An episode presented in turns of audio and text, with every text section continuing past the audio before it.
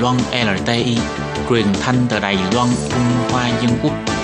Mời các bạn theo dõi mục tin vắn lao động ngoài. Thiên Nhi và Thúy Anh xin chào các bạn. Các bạn thân mến, các bạn đang đón nghe chuyên mục tin vắn lao động. Trong phần tin vắn lao động của ngày hôm nay, Thúy Anh và Khiết Nhi xin mang đến cho các bạn hai thông tin như sau. Thông tin thứ nhất, đó là chủ thuê tự ý khấu trừ tiền lương, phí dịch vụ hoặc là những khoản chi phí ngoài quy định pháp luật, cao nhất sẽ bị phạt 300.000 đại tệ. Và thông tin thứ hai, Sở Di dân tự động gia hạn visa lần thứ tư cho người nước ngoài cư lưu trú hợp pháp quá 180 ngày tại Đài Loan. Và sau đây xin mời các bạn cùng đón nghe phần nội dung chi tiết của bản tin ngày hôm nay.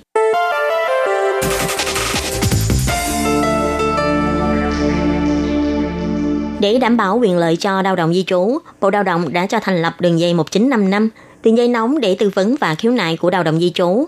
Một khi lao động di trú gặp phải những vấn đề về tiền lương, quản lý, có thể gọi điện thoại cho đường dây nóng này để xin sự giúp đỡ.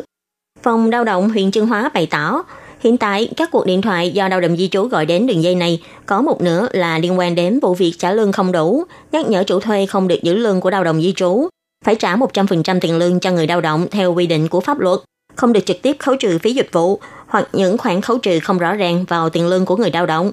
Nếu chủ thuê vi phạm, cao nhất có thể phạt tiền là 300.000 đại tệ. Ngoài ra, đối với chủ thuê của lao động di trú làm công việc chăm sóc gia đình, theo luật, chủ thuê không được khấu trừ thuế thu nhập cá nhân thay người nước ngoài. Nhưng nếu người lao động di trú trở về nước sớm hơn thời hạn hợp đồng, nếu có một năm làm việc chưa đủ 183 ngày, trước khi về nước thì vẫn phải đóng thuế thu nhập cá nhân. Còn đối với chủ thuê lao động di trú làm việc trong nhà máy, nhà xưởng vân vân thì phải trừ thuế thu nhập cá nhân theo quy định của luật thuế thu nhập. Theo ông Trương Thế Hưng, trưởng phòng lao động huyện Chương Hóa chỉ ra, có một số chủ thuê vì không nắm rõ các hạng mục có thể khấu trừ lương đối với lao động di trú, cho nên đã gây ra những sự hiểu lầm giữa hai bên. Vì thế khi lao động di trú khiếu nại với tổng đài 1955 hoặc các đơn vị chức năng, cũng có lao động di trú bày tỏ bị trực tiếp khấu trừ phí dịch vụ môi giới và gửi trả tiền về cho công ty môi giới, hoặc viện cớ trừ những khoản tiền không rõ nguyên nhân hay những khoản tiền không rõ thực hư, làm ảnh hưởng đến quyền lợi của lao động di trú. Sau khi các đơn vị chức năng điều tra làm rõ và cho là đúng sự thật, thì chủ thuê sẽ bị xử phạt theo điều 43 của luật giấy phép tuyển dụng và quản lý người nước ngoài và mục 9 điều 57 luật dịch vụ việc làm. Xử phạt chủ thuê từ 60.000 cho đến 300.000 đại tệ. Còn về phần công ty môi giới, nếu thu phí dịch vụ vượt quá mức quy định, sẽ xử phạt gấp 10 đến 20 lần phần phí đã thu nhiều hơn và sẽ bị tạm ngừng hoạt động. Phòng lao động huyện Chương Hóa nhấn mạnh, chủ thuê phải liệt kê rõ ràng các khoản chi phí theo luật hiện hành như phí bảo hiểm y tế, bảo hiểm lao động, thuế thu nhập cá nhân, tiền ăn, tiền trợ cấp phúc lợi, khoản tiền khấu trừ theo lệnh của cơ quan hành chính hoặc của tòa án nếu có, hay khoản tiền được phép khấu trừ từ lương theo quy định của pháp luật. Ngoài những khoản này ra, thì chủ thuê không được phép tự ý khấu trừ tiền lương của người lao động. Ngoài ra, chủ thuê khi trả lương cho người lao động nước ngoài theo quy định của pháp luật nên có bản kê khai lương chi tiết bằng tiếng Hoa và tiếng mẹ đẻ của người nước ngoài để người nước ngoài tự giữ và tự lưu hồ sơ trong vòng 5 năm. Ông Trinh Thế Trung cũng bổ sung, trong những trường hợp khấu trừ lương trái phép thường thấy là phí dịch vụ, khoản vay ở nước ngoài, phí làm ARC hay phí khám sức khỏe vân vân. Những khoản phí nêu trên đều là những khoản phí thu nằm ngoài quy định của pháp luật. Kêu gọi chủ thuê đừng tự ý trừ lương của người lao động thay người khác để đảm bảo người lao động được nhận đúng lương thực lĩnh, đảm bảo quyền lợi của người lao động.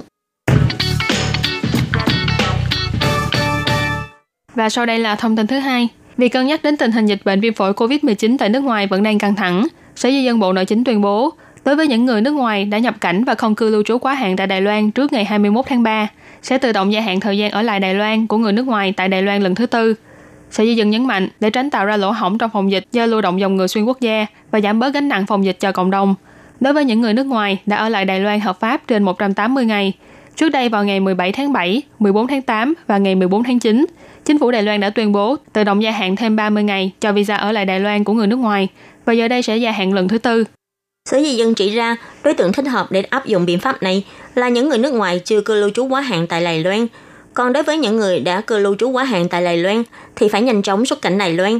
Ngoài ra, hệ thống sẽ tự động điều chỉnh gia hạn visa mà không cần phải làm lại thủ tục. Còn nếu đối với những người cần phải có giấy tờ chứng minh thì có thể mang theo hộ chiếu và các giấy tờ liên quan đến quầy phục vụ của Sở Di dân tại huyện thị mình sinh sống để làm thủ tục và được đóng dấu gia hạn visa trên hộ chiếu. Các bạn thân mến, vừa rồi là bản tin vắn lao động của tuần này. Cảm ơn sự chú ý lắng nghe của quý vị và các bạn. Thân ái chào tạm biệt và hẹn gặp lại. Bye bye. Bye bye.